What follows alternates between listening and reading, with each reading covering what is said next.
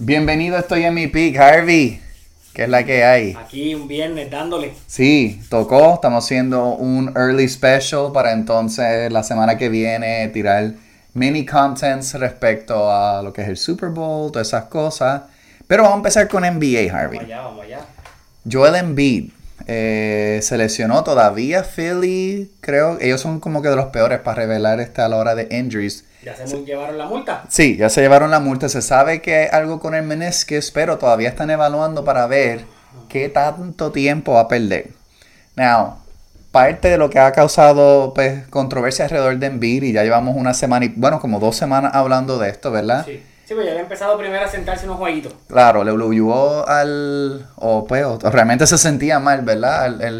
Contra los Nuggets, ¿verdad? Que no se enfrentó a Jokic. No es la primera vez. No, desde el 2019. En Denver. No ha llegado a Denver, ¿verdad? No sabe lo que son los Rocky Mountains. Entonces, estaba faltando y se fue y dijeron, ya toca jugar porque si no cumples con los 65 juegos... No hay MVP, no va a ser elegible para nada. No hay All-NBA. No hay All-NBA tampoco. No hay Scottie Leader. Y que conste, los 65 juegos tienes que jugar mínimo 20 minutos. Uh-huh. So, no es como que entraste... Jugué el pre-quarter y me senté. Sí, que eso lo habían hecho, un ejemplo, con AC Green, con el récord que él tuvo de haber participado por lo menos en un juego, uh-huh. Qué sé yo. Pues ahora para los awards, eso. Entonces... Está bien eso. Claro, no, definitivo. Pero, como todo, something happens. Claro. Embiid se lesiona, Kuminga le cae encima de la rodilla. Incluso, para los que vieron el juego, se veía que Embiid no estaba al 100% ya en el juego.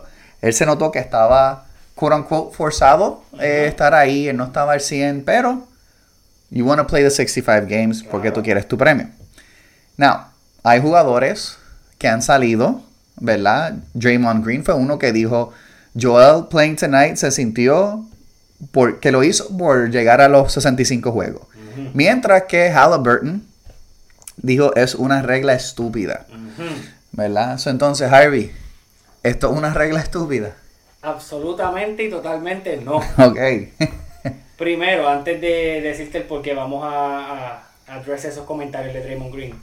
Sencillo, si tú te sientes que tú no puedes jugar, pues no juegas ese. No. Pero ¿por qué es que él trata de jugar? Porque él sabe que eventualmente en el camino va a perder otro juego, porque ya está acostumbrado a sentarse. Sí. Y quizás en otra ocasión iba a tener una molestia menos, pero iba a decir, yo no tengo ganas de jugar, porque sabemos que últimamente, los últimos 4 o 5 años, los jugadores eran así, hoy no tengo ganas y me siento. Sí. Pues él lo sabe y dijo, espérate, yo prefiero forzar para tener unos días de descanso un día que quizás yo no quiera jugarlo. Ok, pues mira el resultado. Ahora te vas a perder el juego, que lo más probable te vas a perder la oportunidad de tener el premio. Por no decir contra, me siento hoy, aunque me queden, ¿cuánto les iban a quedar? 4, ¿verdad? Creo que eran 4 o 5. Mira, tú te puedes, que hasta el día de hoy había estado saludable, uh-huh. Pues mira, estíralo y te cogías un día libre cada 2 semanas y cumplías con el calendario, pero pues, como quisiste forzarlo o quizás tener ese día extra, este es el resultado. Entonces, referente a Haliburton. By the way, sabemos por qué lo digo, porque... Él está close también. Y el bono de los 40 millones. Claro. Porque si no juega los juegos, ese bono no empieza este año, empieza el año que viene. Yep. 40 millones pesan, pero tú sabes las estipulaciones que tiene un contrato cuando tú lo firmas. Claro. Empezando. Segundo, ese comentario que hizo de que, es una liga que los dueños nos quieren forzar. No son los dueños. Hermano. El late great Kobe Bryant, cuando la esposa le decía, ¿por qué tú juegas? Está lastimado. Porque yo quiero que el que pagó su boleto, que no tiene el dinero que yo tenga, me vea. Uh-huh. O sea, ¿por qué ahora estos que mientras más dinero tienen, menos quieren jugar? Claro. O sea, tú cobras millones, dinero generacional que cubre tu vida, la vida de tus hijos, de tus nietos, y tú quieres hacer el menos esfuerzo posible si tu único requisito es entrenar y jugar baloncesto. Uh-huh. Que te molesta, el día que te duele, mira, hoy no puedo, pero como que entrenar estos días y como ya sabemos lo que pasó... que el año pasado y el antepasado Kawhi abusó y los Carlton Towns, me acuerdo que un día dijo que cogió un virus por una comida a las 9 de la mañana y ya él sabía que no iba a jugar por la noche a las 11 porque le dolía el estómago a las 9 de la mañana. Claro. O sea, llevaron un punto que forzó a que subieran estas regulaciones que al final del día ayudan al producto, aunque ellos no lo vean así, claro, porque es un reflejo de la generación de hoy, de que todo cuando se le pone un poco complicado se quejan, pero no, tú tienes que llevar esto allí y claro, no podemos dejar pasar que el arquitecto que comenzó esto era Popovich. Lo que pasa es que Popovich lo hacía inteligente. Tú veías que Duncan y Ginobili y Parker te jugaban 70, 72 juegos al año y se sentaban 10. Y él te estiraba como un juego cada 10 juegos, un juego cada 8. En el road quizás un jueves te sentaba los 3, pero te jugaban 3 semanas o 4 corridas. So, eso era inteligente. Tú lo podrías llevar hoy día y los jugadores 3 a sentarse 12 juegos y jugarte 70. Y fabuloso, nadie se queda. Claro. ¿Cuál es el punto? Pues porque ahora ellos no pueden hacerlo cuando le da la gana. Exacto. Tiene que ser cuando el dirigente te diga, mira, hoy te puedes sentar. Y ellos quieren tener ese control, el cual no lo puedes tener porque le restas al producto. Sí. Y estamos viendo otra situación aquí, ¿verdad? Donde, again, a través de la semana hemos hablado de muchas otras cosas y una de ellas ha sido los enormes stats que estamos viendo. Yo estoy seguro que hay juegos donde Embiid no tenía razón por la cual estar en la cancha, como muchos otros jugadores, pero están pescando stats a todo switch, tratar de elevar porque, y again, yo sé que, o sea, Embiid estaba promediando más puntos. O sea, está promediando 1 algo por minuto. O sea, cosas históricas. Pero muchos de estos jugadores están también, incluyendo, o sea, Embiid es culpable de esto. Carl Anthony Towns lo vimos los otros días y el coach lo tuvo que sentar porque dijo, no, tú no vas a seguir jugando. Obviamente era por la falta de respeto que le estaban haciendo al juego. Pero hay mucho stat chasing. Luca viene y japa 73. Claro. Una semana los 3 juegos. Exacto. Cuando tu equipo está dando pela. Like, hay veces que yo veo que están ganando 14, 15. Yo entiendo, el 3-ball ha cambiado cuando tú puedes sentar un jugador o no. 15 puntos con 3 minutos todavía hay break. No, claro. O sea, si tú estás por 15 y hay 1 minuto, you can shut it down. Sí, ahí sí. ¿Verdad? No todo el mundo va a ser un McGrady ahí mismo. You gotta shut it down. Puedes evitar un Derrick Rose. Claro que sí. Sí, porque es que eso es parte de... Entonces, they listen to the players, ¿verdad? Demasiado en ese aspecto. Y mira, cuando un jugador vuela... Perdón, cuando un fanático vuela a una cancha y se pierde ese jugador, el equipo no le da el refund. No, claro. Hay veces que pues tratan de conseguirle que si algo foto, por la molestia, bueno. Pero como quiera, right? Estamos hablando que para una familia eso es un sacrificio bien exagerado. Claro. Y entonces los jugadores están tratando lo más posible de decir, mira, pues no me toca, me quiero guardar. Y again, hubo muchos años donde realmente se abusó. Y yo entiendo por qué la NBA lo tuvo que hacer, establecer un límite que, again, esto no fue aleatorio, esto no fue random. Incluso esto es algo que dijo Joe Dumars, que él está de parte de la NBA, él trabaja dentro de la NBA, que nosotros sabíamos que las personas, los jugadores se iban a quejar a la vez que hubiese un problema. El número es lo que es y no estoy sorprendido que hay debate respecto a él. So, la realidad es, esto no fue estupilado, esto no fue algo que ellos decidieron hacer, esto fue random.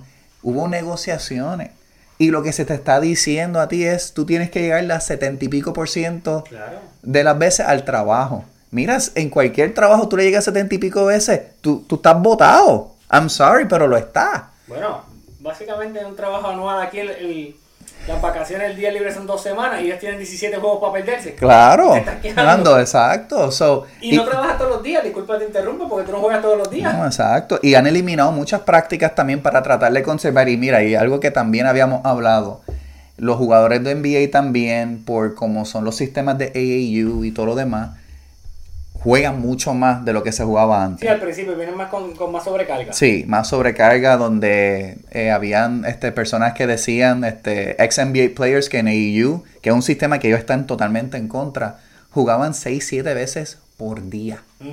¿Verdad? Que uno dice, pues uno es joven, qué sé yo, pero un jugador de quizás 30-31, ya esto se siente como si quizás estuvieran 36, 37 por esas millas. Sí, sí. So again, la NBA no va a cambiar estas reglas. No deben tampoco. No deben cambiarla tampoco porque hay que hablar claro. Se necesita poder regular porque hay que hablar claro con lo que pasó con Kawhi, ¿verdad? Cuando tú le estás pagando all guaranteed money y entonces el tipo te llega para 40 y pico juegos, 50 y pico juegos. 40 y pico, 50 y pico, un año fue bueno. Sí.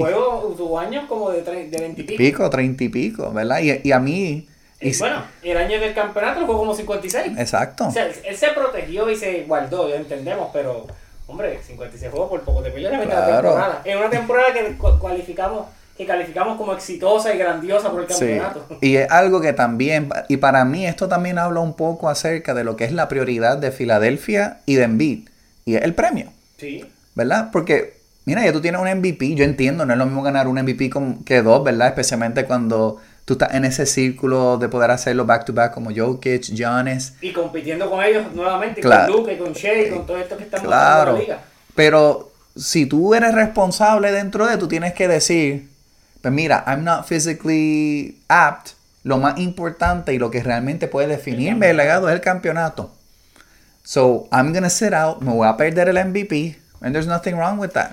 Fíjate, y yo vuelvo y te digo, yo creo que ya la había perdido, creo que eran como 12, como 8 juegos o 10. Mira, yo estoy seguro que de esos 10 o 8 que la había perdido, se podía haber perdido 5 nada más. Claro. Porque también le gusta sentarse. Claro, claro, y again, es grande. Y tiene historial. Claro, tiene, o sea, mucho historial. Filtra tus días libres para que tú te mantengas fresco. Claro. Tienes 17 días, 17 juegos libres. ¿Tú no crees que tú eres capaz de programar 17 juegos en los cuales tú te sientes y te cortes rachas de agotamiento físico y tú descansas? Claro. Por favor, hay que ser un poco más inteligente. Sí, no, definitivo. So, mira, que si los jugadores, que si el poder y todo lo demás. Mira, porque Draymond mismo dijo, esto no va a ser un problema hasta que alguien que no merezca se lleve un All-NBA. Lo cual, pues fue un debate del año pasado, ¿verdad? Respecto a si Jaylen Brown, por ejemplo, se merecía ese All-NBA. Pero mira, él llegó a los juegos, jugó, y no había límite, pero jugó muchísimo comparado con todos los demás. Y tuvo buenos números, ¿verdad? El año pasado fue un buen two-way player, este año tanto. Sí, exacto. Pero cuando tú ves todos los All-Star Snubs, que es lo que vamos a hablar ahora, tú me estás diciendo a mí que cualquiera de esos 8 o 10 posibles candidatos para el All-Star, ninguno de esos va a ser merecedor sobre el premio, por ejemplo, en vez de Embiid. Mira, quizás no se van a merecer first, pero no le van a dar first tampoco. Uh-huh. Right? So, yo creo que hay que como que calm down, ¿verdad? Recuerda, al final del día, Los jugadores, por más bueno que seas tú, la NBA es tu patrono. Tú no eres el patrono de la NBA. No. Si tú quieres dinero y sentarte, pues vete al China Basketball League y juega allá por el dinero que te van a pagar un montón. Pero sí, o Arabia. Y te...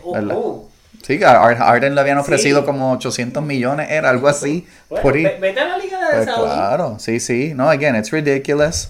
Y de verdad, it's unfortunate, obviamente. Y no lo digo por lo del premio, lo digo porque yo quiero ver a Embiid tratar de llegar a una final. He's been close. Y no solo eso, tú cuando, por ejemplo, tú quieres ver la final, tú si vas a un juego, como decimos, por ejemplo, la familia, tú quieres ver la estrella. Mira, si yo estoy en mi casa y yo tengo el tiempo para sentarme a ver el juego, yo no quiero ver al backup de Embiid jugar contra Jokic. Sí, Paul Reed, está duro, ¿verdad? En Fantasy todo el mundo te cogió rapidito, pero es la clara, uno quiere ver a Embiid. Yo no me voy a sentar a acostarme a las 12 a la 1 de la mañana cuando estoy a trabajar para ver a Paul Reed contra Jokic. Sí, claro. Yo quiero ver a Embiid. Sí, exacto, 100%. So, again, esto va a ser, yo estoy seguro que este tema va a surgir de nuevo, pero, let's put a pin in it for now. Harvey, All-Star Reserves, ¿verdad? Tuvimos los starters, vamos a tener un different starter ya, ¿verdad? Porque Embiid no va a llegar para All-Star. Entonces, vamos a hablar un poquito de... Antes de, ¿quién tú crees que lo sustituye entonces a él para empezar? Es que no me acuerdo quién era el backup centro. Mira, Adebayo, el de los grandes, y Randle. Yo me imagino que Adebayo, aunque Miami se ha visto bien mediocre. I think they're just gonna go with the big, ¿verdad? So yo creo que puede ser él. Que básicamente Denver. Miami. El West tiene más que un grande que Jokic centro. Pueden empezar con Giannis y que Brunson empiece, que merece empezar. They can do that. Hay que ver si Haliburton, yo creo que sí dijo que va a llegar para el All-Star. También él está tocado. Sí, él está tocado también. So él quizás no iba a llegar, pero I think they're just gonna go traditional para empezar. Okay. Y Adebayo 20, 10 y 4 no scrub, ¿verdad? Hay que ver quién lo podría reemplazar, ¿verdad? Que de eso vamos a hablar ya mismito. Yo sé quién lo va a reemplazar. Dale, vamos a hablar un poquito de los Eastern Conference Reserves, ¿verdad? Sabemos los starters: Giannis, Haliburton, Lillard, Tatum y Embiid. No problem with that. No. El único que es medio de esto es Lillard, es verdad. No hay problema, el único que es medio sus. Antes de que entremos a los snubs, el snub más grande es que Brunson está en el banco y no empezaba. Sí, no, claro. Y yo mismo había dicho, me encantaría que Brunson empezara porque lo que han hecho en ese equipo no ha sido nada short. No hay razón para que Lillard esté por encima de él. Brunson tiene mejores números. Sí. En el stand, no me vengas a decir nada que es que el standing, porque Milwaukee le tiene .5 arriba a los Knicks. Sí. O sea, están ahí. Yo creo que en parte, ¿ves? Son varias cosas. Obviamente, this is a fan vote, ¿verdad? Claro. So, son cosas que, like, this is what the people want to see, y no ¿verdad? De Curry, que siempre te pasaba que estaba... Claro, exacto. So, yo creo que también it's a slight nod porque, again, Curry siempre lo tenía sentado, ¿verdad? Vamos con los reserves. Vamos. So, tenemos Bam, que ya lo hemos mencionado. Sí. Paolo entró. Muy bien merecido. Aunque Orlando ha ido cayendo, se predijo, siempre dijimos que el que se iba a ir de ese top en ese momento, dije Orlando, pero Paolo se lo merece. Sí, como quiera, 23, 7 y 5. Those are very, very good numbers. Jaylen Brown. Ese está colado. Sí, incluso yo creo que había un Celtic que merecía ir más que el mismo. Eso tampoco. Bueno, ¿quién? Derek White. No, eso es una loquera. Derek White. Cuando tenemos jugadores como Trae Young que no van, Derek White me va a poner. Sí. No, es que yo... No hagamos esa campaña. Mira, lo que pasa es que para mí también dentro de... Recuerda, los reserves los coge el coach. Claro. ¿Verdad? Y entonces coaches reward por lo general winning. Uh-huh. Por lo general. So, yo pensé en ese aspecto... y nosotros que estuvimos viendo plus minuses, PERs y todas esas cosas, el impacto que ha tenido Derek White ha sido... El cual no se ha negado en ningún momento. Claro, ha sido hardcore. So, y así y va a ser All NBA Defense First Team sí, también. Claro, claro que sí. Right? Que si tú me mencionas quién de la banca podría ser All Defensive Team, el único que está es Adebayo hasta ahora. Es correcto, ¿verdad? Que va a estar. Que va a estar, exacto. Entonces tenemos Jalen Brunson.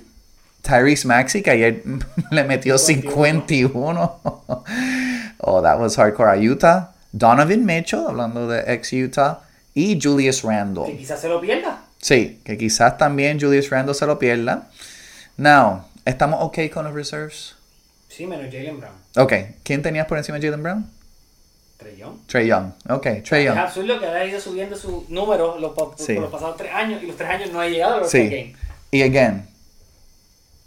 Vuelvo y repito, los coaches para mí están como que we can't reward. Ellos están como 9 juegos bajo 500, bajo 500, ¿verdad? Yo entiendo. Cuando los Grizzlies eran de Vancouver y ganaban 15 juegos al año, Sharif Abdul-Rahim estaba en el juego 3. Sí, no, claro. Y eso para mí también habla del talent que había en el West, ¿verdad? En aquel entonces... Cuando estaba bien loaded. Sí. Sí, estaba relativamente lobre. Eran los hombres grandes con los que él estaba. Todavía estabas Hakeem, Chuck, Duncan, Robinson, Weber, Malone. Y él estaba y llegaba. Sí. So, y again, recuerda, hay limit de positions, ¿verdad? Ahora donde hay X cantidad de front court, X cantidad de back court y los wild cards, ¿verdad? Que it's not also random en ese aspecto. I'm pretty okay with it. Porque, again, yo pienso que mejor récord de la liga es Boston. Mm-hmm. So, you kind of have to have 2 players. Eso para mí makes almost sense. Bueno, entonces, ese argumento en el West. Claro que sí. Que los Lakers tienen 2 y 2 están fuera de Sacramento. A eso vamos. So, vamos a hablar del West. Donde tenemos Luca, KD, Shea, LeBron y Nicolás. El cual LeBron se dijo, merece el All-Star, pero está colado en el All-Star. Sí, 25, 7 y 7. Y todos los demás, pues, tiene 3 lead MVP candidates. Y el sniper que KD ha estado como que un poquito más flojo en las últimas semanas, como quiera. Yo creo que KD, que ya dio un buen ron este año, dijo, ok, ahora es momento de yo protegerme. Claro. Booker, cárgame lo que resta el año. Sí. Y Phoenix, que en un momento parecían escocotados a la derriba, ya tienen 28 y 20. Sí. They're looking a lot better. Está en sexto, está en empate con Sacramento en el quinto lugar y... Mira, pues tú estás a 4 juegos de Denver, que está en cuarto lugar, tampoco que estás fuera del otro lado. Sí, y yo creo que también, como todo, ¿verdad? Denver ha tenido su share... que si Jamal Murray hubiese jugado 10 of those games or 8 of those games, estarían primero. Probably, ¿verdad? Pero asistan a 1.5 del primer Exactamente. Lugar. So, cuando dicen, Denver no es lo mismo, like, ellos han tenido un poquito de bad luck, injury wise, pero los demás, again, están. Vamos con los reserves. Devin Booker. Sí. Steph Curry. Sí. AD. No, para. Steph Curry está ahí de reserve y Trae Young no, también destruye el argumento. Absolutely. Porque también los dos están fuera de... Absolutely. Que por eso yo pensé... Y Trae Young tiene mejores números. Claro, yo pensé que en vez de Steph... Bueno, vamos, cuando lleguen los snubs, hablamos de los snubs. Wow. Anthony Davis. Sí. Que yo dije que es el que debe haber empezado dentro de... ¿Verdad? Por LeBron. Sí, claro. Anthony Edwards. Sí, siempre se dijo que tenía que estar. Paul George. Sí. Paul George era el más duda que yo tenía de todos ellos. Pero están premiando porque el equipo estaba matando. El equipo está a dos juegos del primer. Sí. Nivel. Kawhi. También. No, claro. Kawhi. Y yo tenía a Kawhi como un starter, ¿verdad? Por como si yo quisiera que él fuera un starter. ¿Y a quién te hubiese sentado? Entonces, a LeBron. Sí. Por Kawhi. Claro. Ok. Ya. Y incluso, si me hubiese dado a mí, yo hubiese sentado a... No vengas. LeBron, yo hubiese sentado a y hubiese puesto a AD. Y yo hubiese preferido a Kawhi sobre Kevin Durant.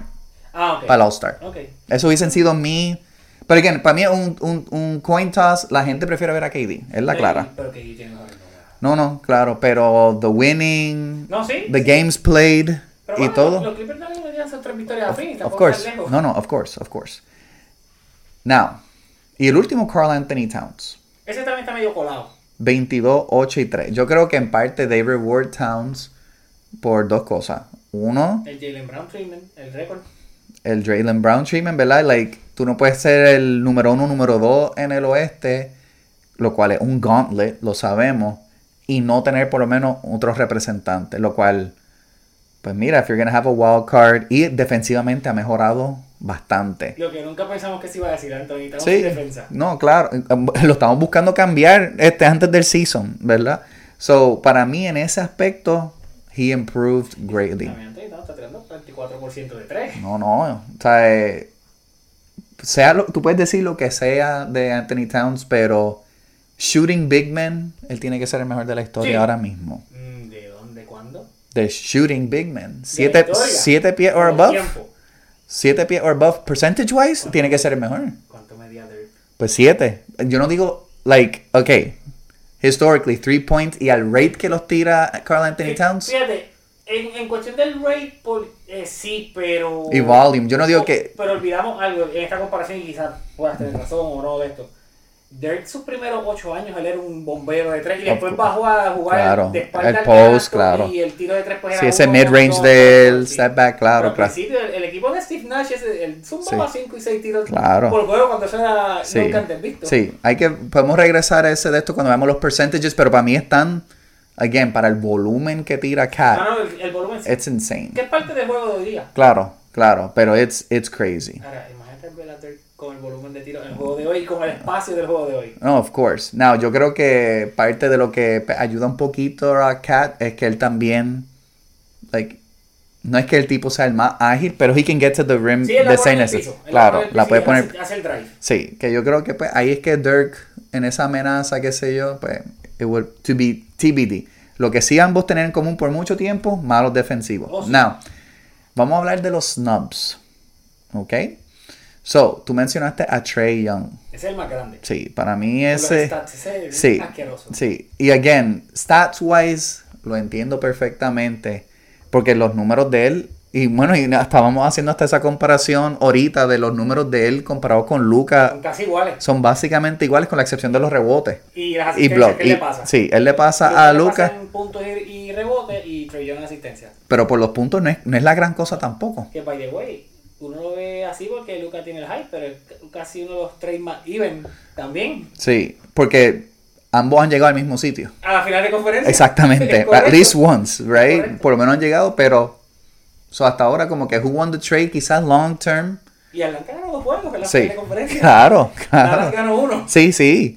So again, Trae Young por lo que es, y mira, y yo te digo más, si Atlanta no fuera tan malo. Porque mira que estos últimos 2 años han sido así, they've been blown out, han sido terribles.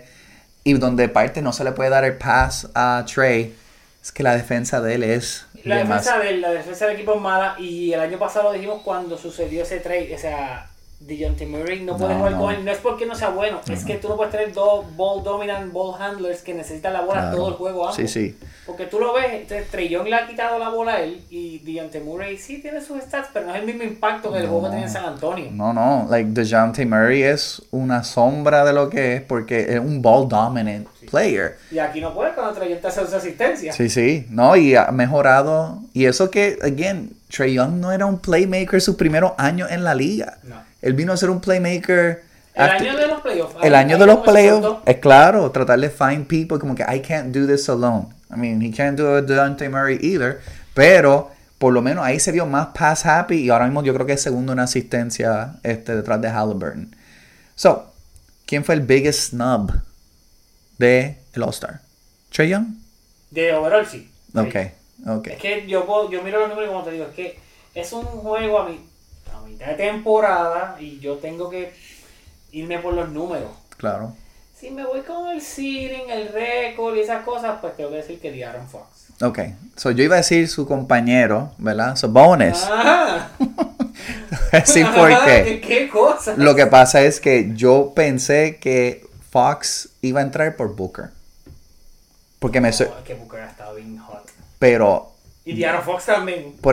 Y Fox ha cooled down, ¿verdad? Comparado como empezó, que estaba guns blazing. Fíjate, ahí yo me voy un poquito porque Sabonis, que ha mantenido el casi mismo promedio, ha bajado un poquito. Sí. Porque el día que tuvimos esta conversación, y alguien por ahí dijo que Sengun iba para el juego de estrella.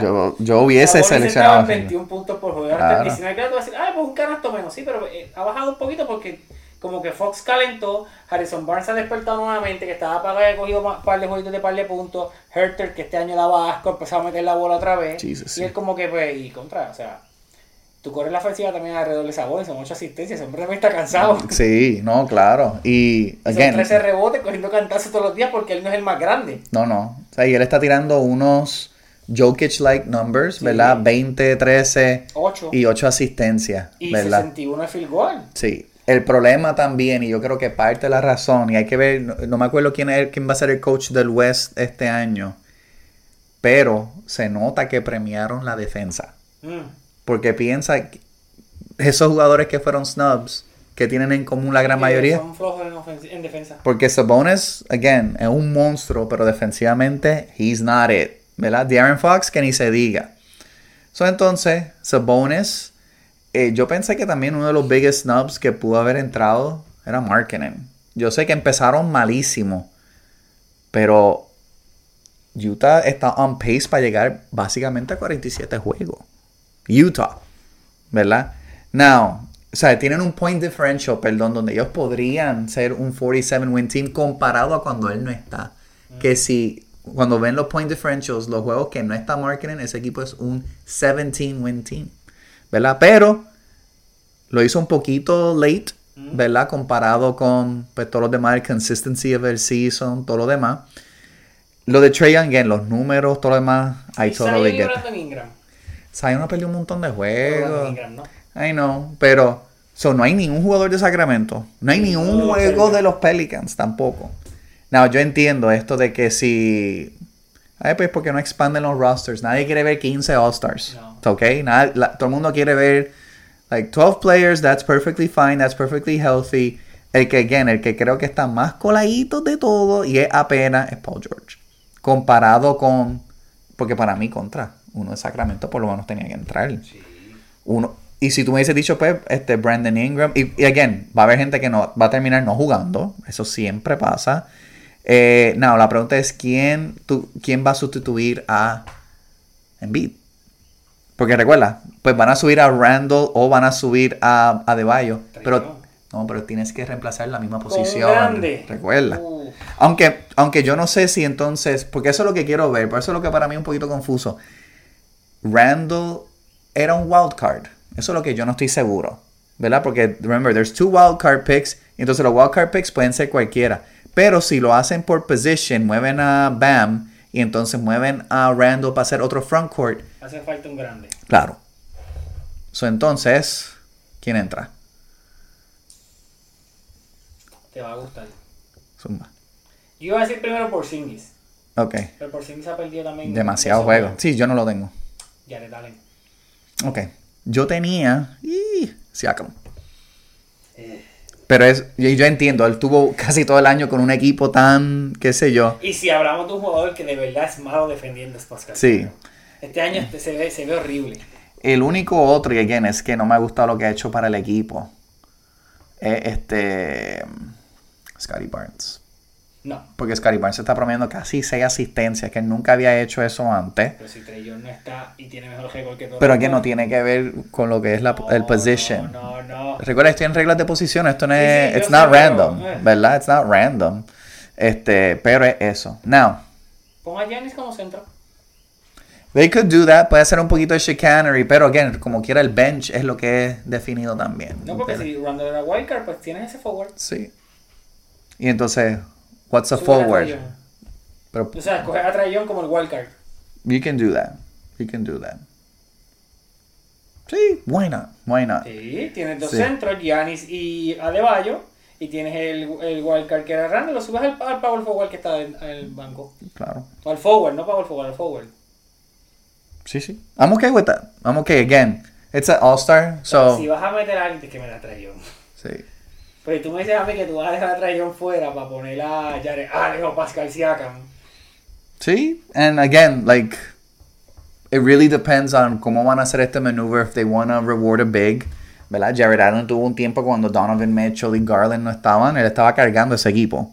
Y todavía está solo porque Mobley se lastimó. Sí, exacto. Mobley can't get out of his own way. Él está solo en la pintura. Sí. Otros jugadores del West que pueden tener en consideración, again, Rudy Gobert, y Wemby. Puede ser un All-Star con ese récord tan...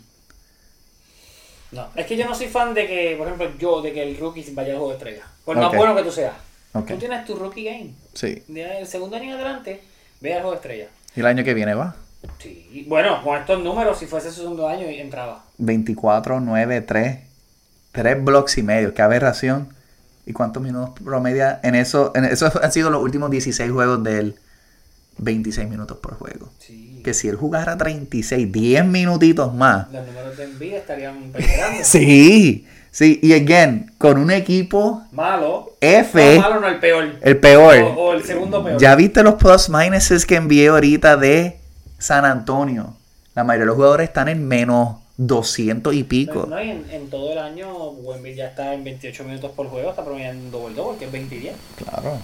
Bien. He is what he is, the freak. Tiene que mejorar el tiro 3. Sí. 30% flat, está malito.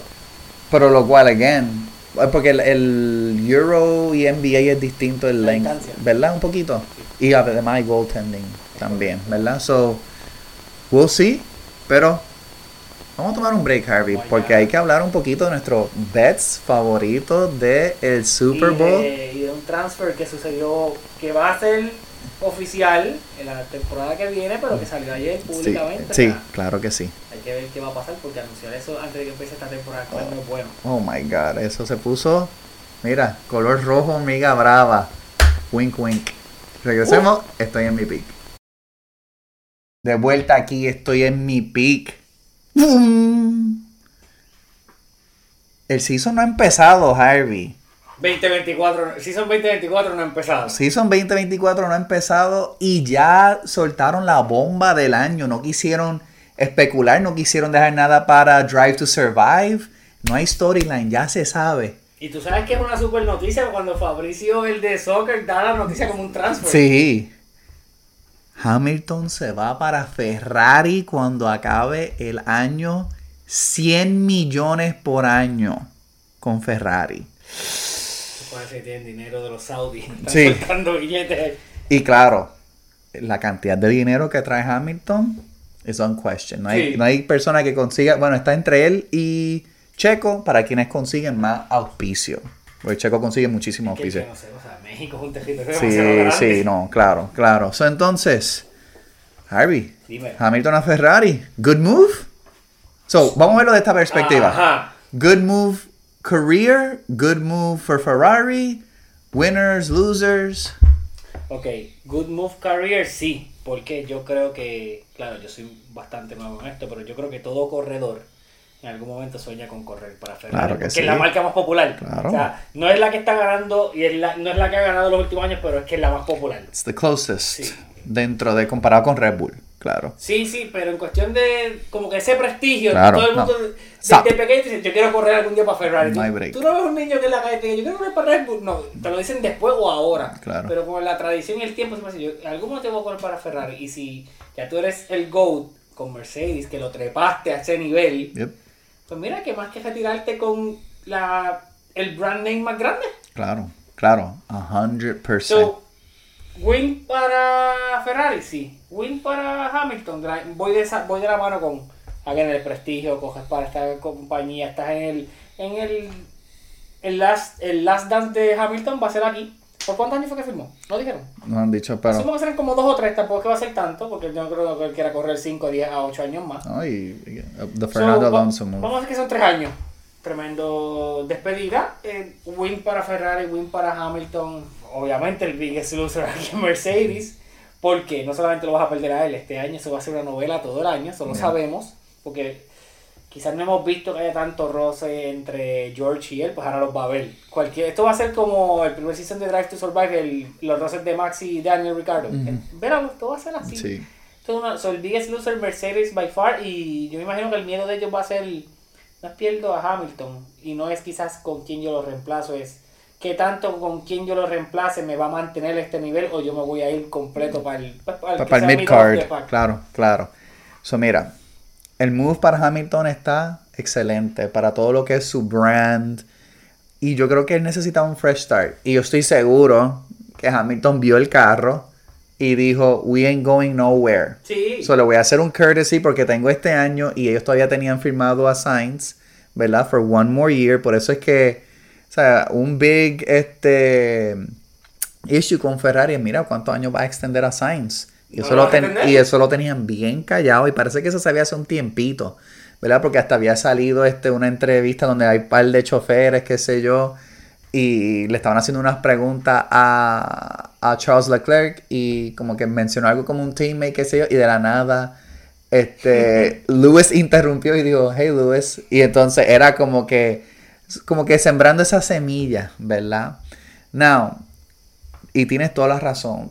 Todo chofer legendario has to step into... Es como que juega pelota. Todo en algún momento, por más que lo juegue, dijiste, yo quiero jugar para los Yankees. Claro, claro. Quizás no ahora, porque estamos en el boquete. Sí, pero... We'll get out of it. Pero, $100 million per year, están con Ferrari, y supuestamente dentro de hay un limited edition Ferrari que quizás Hamilton va a poder hasta obtener también por estar con la compañía, como él tiene con Mercedes. Ajá. Que él tiene el supercar de Mercedes, qué sé yo. Y si tú crees que esas cosas para los choferes, they don't matter, they do, ¿verdad? Now, lo que me preocupa obviamente es cuando se haga el move, ¿qué tanto se va? Who's gonna be first? Eso te iba a decir, que se me olvidó decir, él no es el biggest loser, pero un loser es Charles Leclerc. Sí, porque... Él no es el first, punto, sí. Él no es el first. They might go about it como que nos dejamos llevar por lo que está sucediendo, como... Más o menos lo estaba haciendo con George Russell, que si hay algo que se puede decir dentro de recientemente, not always, pero Hamilton has been a team player, ¿verdad? Cuando en par de laps George tenía mejor pace, pues mira, Hamilton trataba de defenderlo, ¿verdad? Yo creo que ellos van a approach it a sí mismo, donde they'll go race by race, y entonces van a hacer como que pues 1A, 1B, pero... It will be complicated. Now, obviamente, the quote-unquote biggest loser es Carlos Sainz, ¿verdad? Pero... Yo pienso que no. Carlos Sainz... La demanda va a ser alta ahora porque es un high price free agent. Claro, y ya Sainz estaba linked a Sauber, que fue uno de los... Iba a decir, después de los liveries, ¿verdad? Que lo tenía a él como... el futuro reemplazo de Bottas para ser el líder del equipo de Sauber, ya que ellos ya están cambiando su identidad de Alfa Romeo a Sauber. ¿Quién va a reemplazar a Hamilton? Lo lógico diría, pues, es hora de que George Russell sea un número 1. Y George Russell tiene talento. George Russell no es un número 1. Pero hasta ahora, y ha ganado más races que Lewis en los últimos 2 años. 1-0. Va de la mano con lo que dijiste, que Luis ha sido un team player. Sí. George Russell no es mejor. Sí. Pero, again, in a time donde Mercedes might have to be creative, esto es una de mis predictions. Una de mis predicciones es que Fernando Alonso va a terminar en Mercedes. ¿Ok? Porque ahora mismo lo que está sucediendo en Aston Martin, como ellos empezaron y como terminaron, que fue un fracaso, asqueroso, no me sorprendería que diga, wait a minute, let me jump ship y ver qué está sucediendo. Y te aseguro, going back to Hamilton, si el carro hubiese estado ready para este año, él no hubiese pensado esto. Pero estos últimos 2 años, y él fue el que dio las recomendaciones del diseño hace par de años, y no le hicieron caso, lo picharon. Y al principio dije, este carro no va a ganar. Lo picharon bien duro, y entonces yo creo que eso ya como que hizo como un dent, ¿verdad? Y poco a poco, you know, esas heridas van abriendo, y es como que hemos estado 2 years donde ha sido un desastre, y hay que hablar claro. Max keeps creeping up. Sigue ganando, ya rompiendo todos los récords, que si récords de Vettel, récords de Schumacher, o sea, Max is coming, y él no se va a querer quedar dado. Yo no creo que él tiene la expectativa de ganar un World Championship, pero he needs more wins. Yo creo que sí, yo creo que sí, porque este año no, el año antipasado, como hasta la carrera, vamos a decir como hasta el 70% del race, Ferrari y Red Bull estaban ahí. Claro. So, quizás él dice, este carro no ha cambiado quizás tanto, o podemos volver a un modelo parecido que compitió, y yo estoy aquí, pues yo quizás pueda darle la oportunidad, claro, de competir con él. Sí. Biggest winner, McLaren. ¿Por qué? Porque van a coger a Carlos Sainz. No, porque firmaron a Lando Norris. Ellos tenían a Carlos Sainz. Exacto, antes. Sí, ellos lo tuvieron. Firmaron a Lando justo hace poco, hace par de semanas, porque no sabían lo que iba a pasar con Hamilton. Pero de eso haber sucedido y Lando no haber firmado, no, Mercedes le iba a tirar con todo para llevarse a Lando. So tuvieron suerte ahí. So the biggest winners by far. Pero Carlos Sainz va a tener un sí, de eso estoy seguro. Si no, Mercedes se puede poner un poquito creativo. Supuestamente Checo puede terminar siendo. Iba a decir, pensé en él. Puede ser porque hay que ver quién baila el segundo seat en Red Bull. Oh, supuestamente ya están mirando a Alex Albon, que es un former Red Bull driver. Albon está brutal. En ese Williams, todo lo que ha hecho. Y él realmente tuvo decent run dentro de. He's more experienced. Yo creo que Albon le iría súper bien en Red Bull. Sí, I would. TBD. Ya están mostrando los carros, qué sé yo. Racing starts en menos nada. Esto se va a poner. Este season va a ser bien interesante. ¿Quién compite este año contra Red Bull? No. Este año. Yo creo que el equipo que más se va a acercar es McLaren o Ferrari. Okay. Pero there's no competition. No. Ahora mismo. Todos compiten por el segundo. Sí, claro, me encantó lo que vi de McLaren ya después del second break, donde Lando y Piastri cogió un poquito más de madurez y Piastri estaba volando. Pero pues yo estoy interesado también. Ferrari va a tener fricción, obviamente, ¿verdad? Like Carlos Sainz, like uno dice, sí, pues, porque se va a sentirle. No es que se va a sentir el odd man out, porque él sabe que se va. He is already the odd man out. Y todo lo que pase negativo, la culpa se la va a llevar él. Sí, y yo creo que en parte this is good también para Sainz por el hecho de que he has a year to plan. Sí. ¿Verdad? Like he's not in the dark. No fue como que lo hicieron ahí de la nada, después no puede conseguir un asiento. Y yo creo que eso también fue un Lewis move, ¿verdad? Como que darle ese courtesy. Mira, I'm coming. Just so you know, it's not a secret. Here's an opportunity, bótate, muéstrate todo lo que tú puedas para que entonces tú también te consigas un asiento. Sí, correcto. Okay. Vamos con los favorite bets para el Super Bowl para acabar el podcast, Harvey. Vamos allá.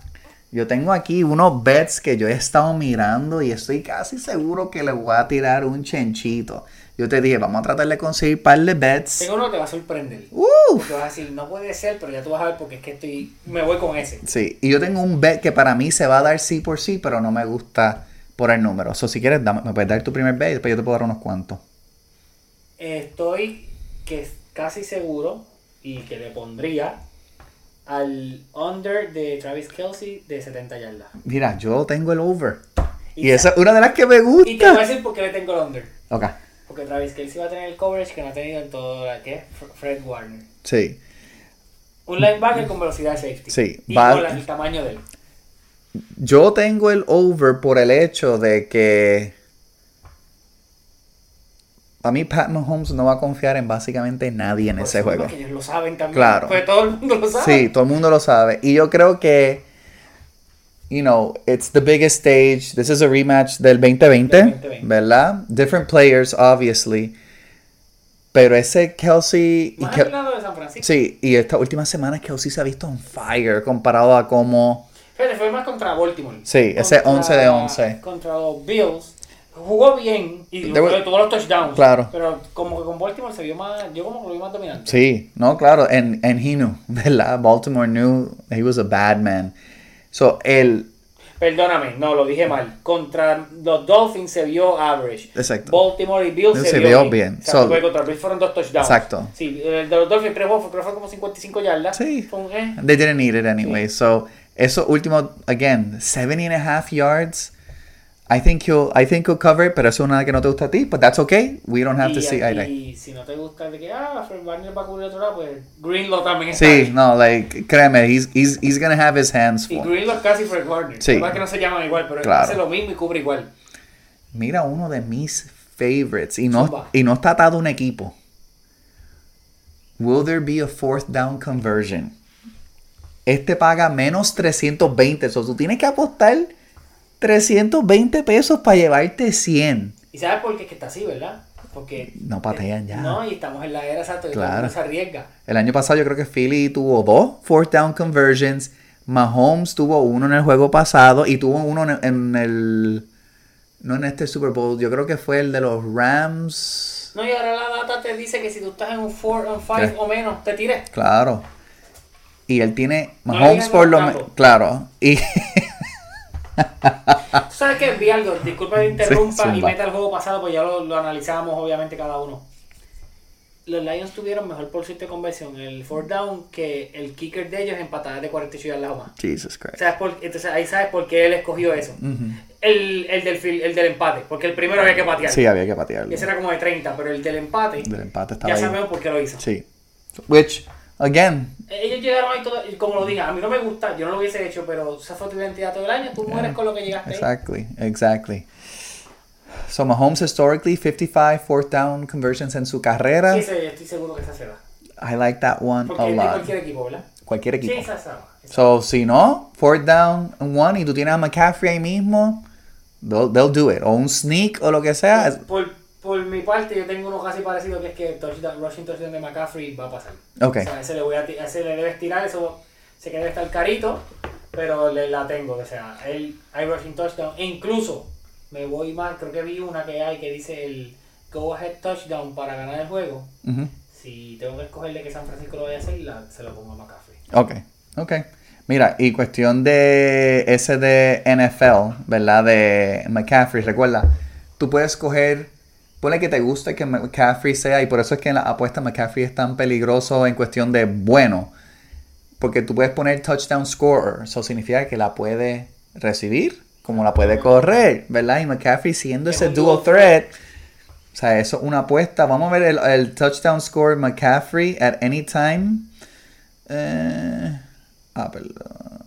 tienen porque tú puedes apostar a first también, sí. Pero scoring wise, fíjate, no tienen... At any time. Ah, sí.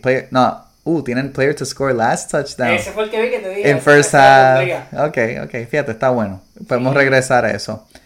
Now. Este está un poquito tricky, pero me gusta. So, ya dije básicamente los 3 míos, que fue el de Travis Kelce over. Me gusta, hasta -135. El del 4th down conversion, menos 320. Para mí eso está básicamente regalado. Ambos equipos en algún momento estarán ganando el juego. Sí, muy probable. Pero el yes está en más 130, so los odds favorecen a que no. Por eso está jugoso para ponerle. Claro. Ponle que la primera jugada sea un field goal. O el primer drive un field goal. O el primer drive un field goal. Y un touchdown. ¿Ya? Cumpliste. Sí. Now, donde obviamente se vuelve complicado... Es si el primer drive es un touchdown, básicamente lo perdiste. En ese sentido, porque es difícil, casi siempre por lo menos, score 2 times in a row, por si el otro hace un field goal o lo que sea. Pero ¿sabes por qué no? Porque ambos equipos han estado al frente y atrás en los scores en sus respectivos juegos a través de los playoffs. Sí, so, again, it's not... Oh, San Francisco ha venido de atrás en los dos juegos. Sí, sí. Por eso los tengo perdiendo. Sí. Quiero que ganen. Sí. Mi deseo es que ganen, pero no van a ganar. Sí, no, I have them losing too. Okay, now, tengo otro... Sorpréndeme. Sí, aquí voy.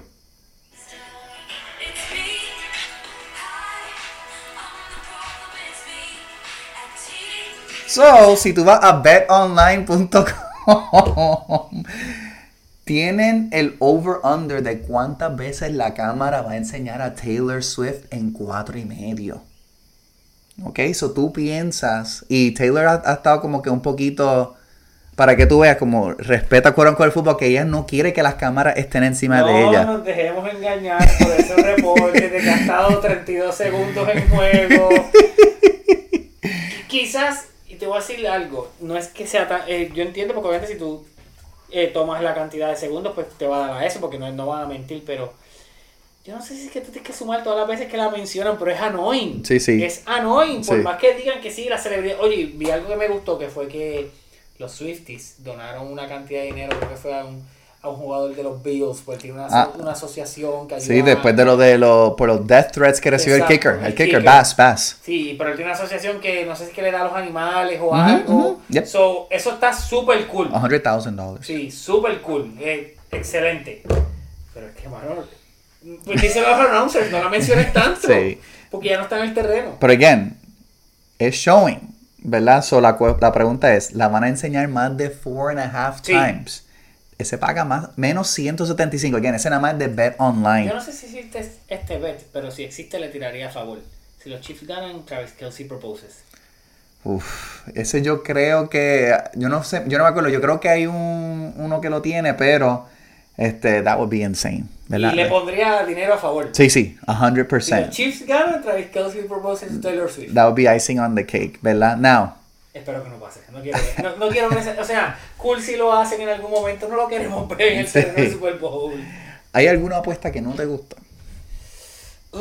Vi ahorita una y no me gustó. No me gustó un poquito en cuestión de que diría, no, esto no me gusta en cuestión de que no la veo posible. Porque si es que si tú vas a ganar, vas a hacer eso. Es que decía Mahomes under 1.5 touchdown. Eso no va a pasar.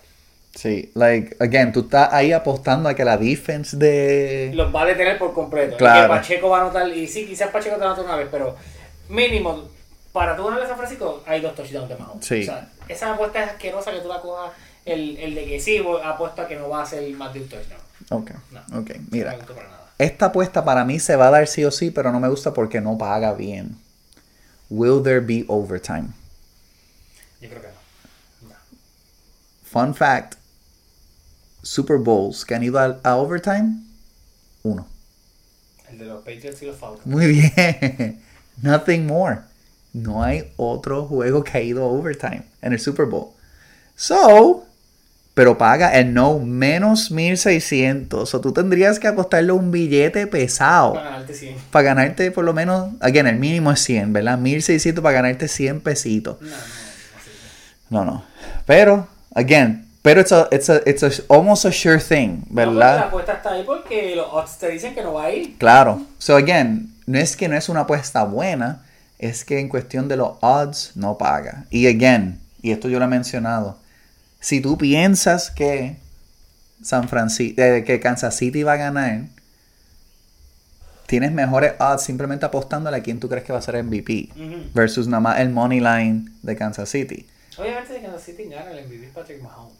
Claro que sí. Eso no hay duda alguna. Sí. Now, la única, y esto era algo que estaban diciendo, como Mahomes ha estado un poquito más underwhelming que los otros años donde él simplemente ha sido el mega espectáculo.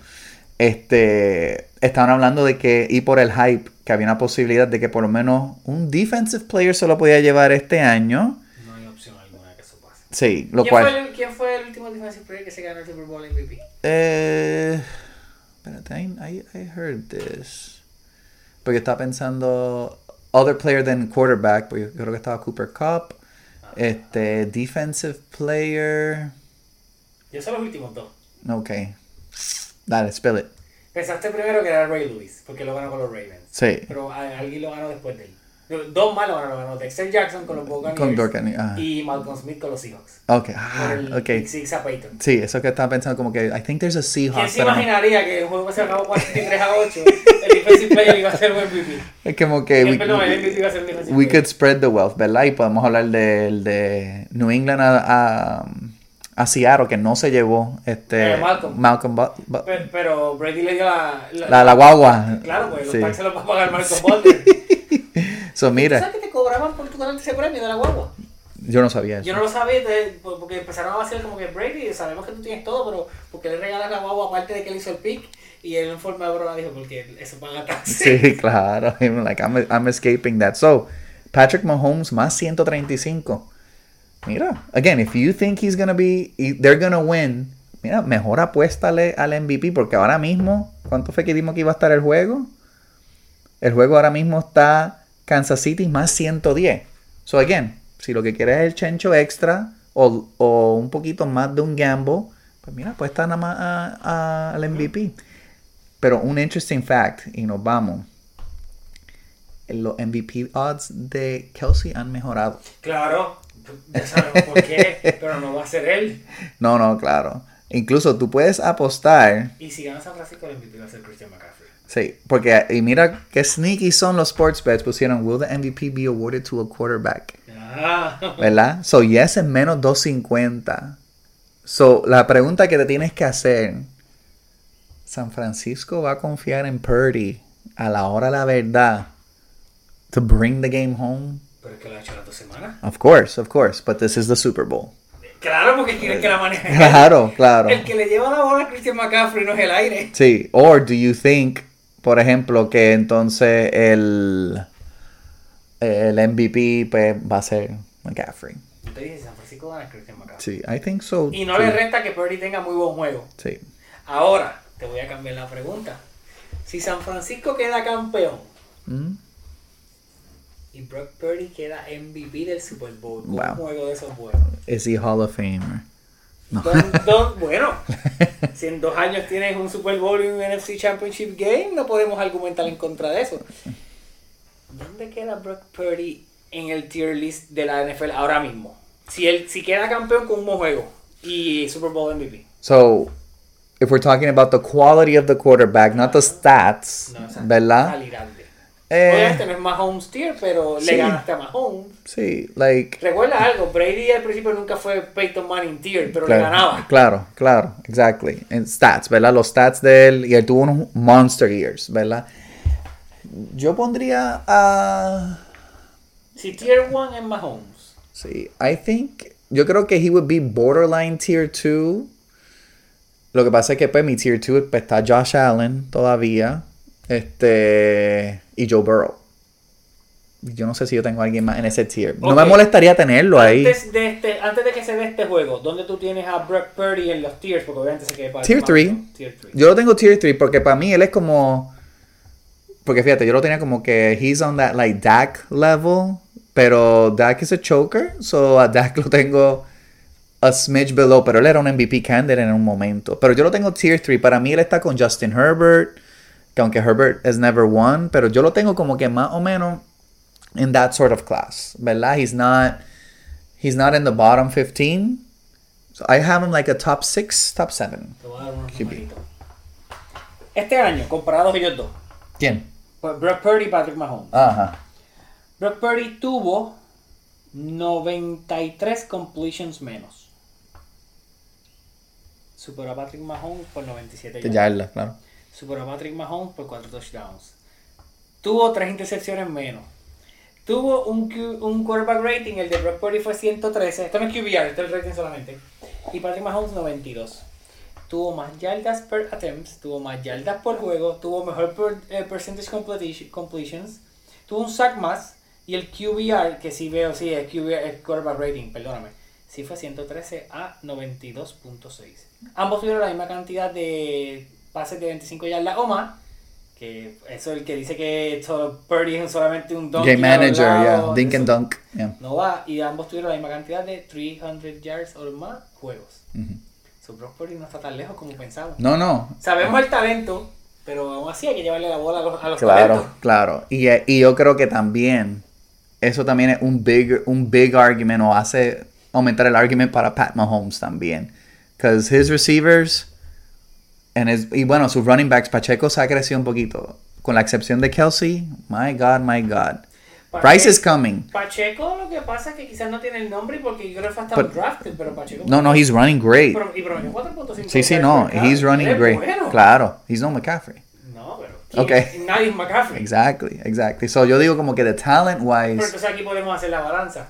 Si tú tienes el mejor quarterback y yo tengo el mejor running back, pues obviamente el mejor quarterback no puede tener el mejor running back y el mejor running back no puede tener el mejor quarterback. Of course. Y balancear. Entonces, ambos tienen tight ends elite. Sí. En Kittle y Kelsey, aunque Kelsey es mejor receiver, Kittle es mejor football player. Claro. So, está bien balanceado. Sí. No están dispares. We just gotta look at the other receivers, ¿verdad? The Kadarius Tonys, que no está tan lesionado. Of course, right? He definitely is not playing. Rasheed Rice. Bueno, sí, San Francisco tiene no tan tipo Sam y Ayuk. They got good receivers, ¿verdad? Eso. Rasheed Rice es bueno. He'll get there, ¿verdad? He's good. He's a rookie. Yo pienso que ya llegó. No, he's been playing great. No, claro. Sí, fue de los mejores receivers de la liga. Punto. Claro. Sí. Like, I think there's still like a little bit more. Ambos defensas fueron elite. Fueron la segunda y la tercera. Sí. No. Like, this will be a great game. Y, again, yo espero que ambos, pues, muestren, ¿verdad? Especialmente porque there's a lot of what ifs, ¿verdad?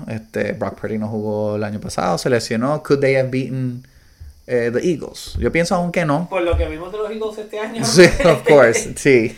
Pero, está difícil. Claro, y a mí no me gusta cuando dicen un rematch, como que, porque este equipo es tan radicalmente distinto al del 2020. Sí. Que, like you really can't compare. Pero para mí va a ser un excelente juego. ¿Divo estaba en el 2020? Porque sé que los Chiefs tenían Tyreek Hill. Yeah, he was. Pero Divo estaba. Pero I don't know. ¿Qué tanto era su papel en ese momento? No me acuerdo. No. Yo sé que Ayuk no estaba. No, Ayuk no estaba. Estaba Kittle. Mm-hmm. I think Divo... Jimmy G era el quarterback. Raheem Mostert era el running back. So again, a significant upgrade, ¿verdad? We'll just leave it at that. Podemos decir que ganó el equipo con más talento en aquel momento. Sí. So, el equipo con más talento este año pasó a los 49ers. Again, y lo que digo, si el equipo con más talento que los 49ers pierde, y vamos de nuevo al Patrick Mahomes, ya hay que empezar. He's already getting in the Brady conversation, aunque no tiene los Super Bowls, pero estos primeros 6-7 años, they look so similar. Es que yo pienso que no...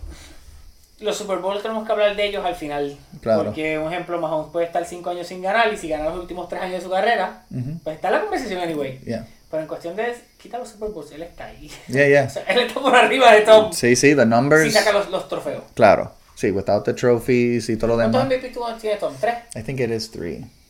Porque Tom no es el más que tiene. No. El más que tiene es Peyton. 4. Y Rodgers, ¿verdad? Rodgers tiene 3. Peyton tiene 4. Sí, estoy casi seguro que Peyton tiene 4. Sí, so... No. Yo creo que Tom tiene 2. Aunque no lo crea. Yo creo que Tom tiene... Peyton tiene 5 and Rodgers 4. 4, ok. Sí, y Tom, Brady 3. Brady tiene el de la temporada invicta. Uh-huh. Del Super Bowl de los Eagles. Sí. ¿Y cuál es el otro? Don't remember. No sabe. No, don't remember. We can look it up. Pero, yeah. ¿No ganó Super Bowl año con Tampa? Yo sé que ganó el Super Bowl, pero ¿no ganó el MVP?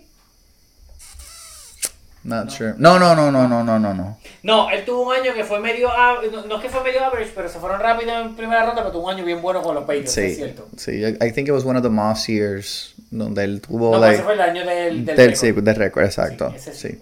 Ahí no iba a ir de para sí, ganar. No, claro. 50 touchdowns, 8 intercepciones. Sí, no, mató. Pero, nada, let's see what happens. Javi, ¿dónde la gente nos puede encontrar?